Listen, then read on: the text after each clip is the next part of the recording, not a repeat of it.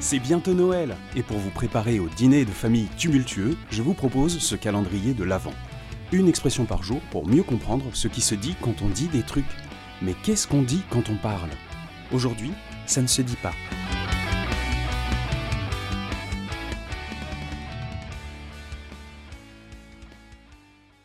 Voilà une phrase qui annonce le conflit nul. D'avance, on le sait.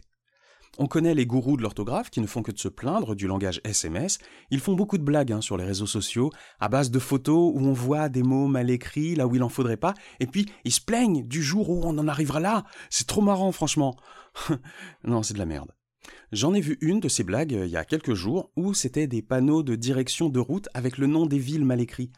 Donc ils inventent eux-mêmes une situation qu'ils n'ont pas vécue, et surtout après, bah, ils s'en plaignent quoi.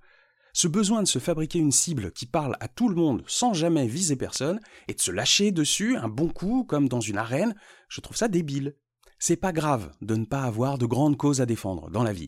C'est pas une raison pour s'en fabriquer une sur mesure et essayer de gratter des points d'estime auprès des gens en faisant passer ça pour un vrai problème. Bref, c'est pas ce dont je voulais parler, même si, euh, j'avoue, ça fait du bien de faire comme ils font. Donc il y a les gourous de l'orthographe, mais il y a aussi les grammaires nazies, traduction française approximative hein, de l'expression anglaise grammaire nazie. C'est pas ceux qui défendent la grammaire qui ont choisi l'expression, ce sont leurs opposants. Voilà, du coup, ironie, du coup ça, j'avoue, ça me fait rire un peu. Ceux qui disent ça ne se dit pas sont arrangés chez les grammaires nazies, une sous-branche des casse-couilles. Parce qu'on dit bien ce qu'on veut. Le premier hominidé à parler, il n'a pas appris la grammaire dans des bouquins à l'école, ça se saurait. D'autant que le langage, à l'époque, devait se situer entre un grognement bestial et une phrase de mec bourré.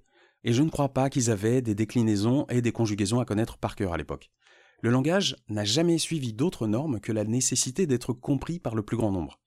Et la norme grammaticale est venue se greffer ensuite sur ce langage. C'était pour que tout le monde se comprenne bien, il a fallu que tout le monde suive les mêmes règles pour ça. La preuve, actuellement, il y a plein de patois, plein d'argots qui sont localisés, utilisés dans des zones géographiques précises, parce que les gens se comprennent entre eux, et on s'en fout de la norme. Pour chacun de ces groupes de locuteurs, oui, c'est comme ça qu'on dit, le français académique, c'est bon pour l'administratif, les lettres de motivation et les contrats de travail. Et ils n'ont pas tort. La norme, c'est fait pour se comprendre, mais si on se comprend même en écorchant la norme, eh ben qu'est-ce qu'on s'en fout? Les gens qui s'énervent en reprenant les autres sur comment il faut faire accorder les temps convenablement, etc., c'est nul si c'est pour autre chose que l'école et l'administrative. Et puis même, c'est bien de le faire sans s'énerver en fait. Au fond, ces gens-là ne sont pas des vrais ennemis, ce ne sont pas des vrais dangers. Ils sont juste fatigants à nous faire perdre notre temps quand c'est juste pour des discussions de tous les jours. C'est comme si un jour ils avaient eu l'illumination que la bonne grammaire bien appliquée allait les sauver. Bon ça, à la limite, euh, si ça leur fait du bien, tant mieux, mais faut pas venir l'imposer aux autres quand c'est pas nécessaire.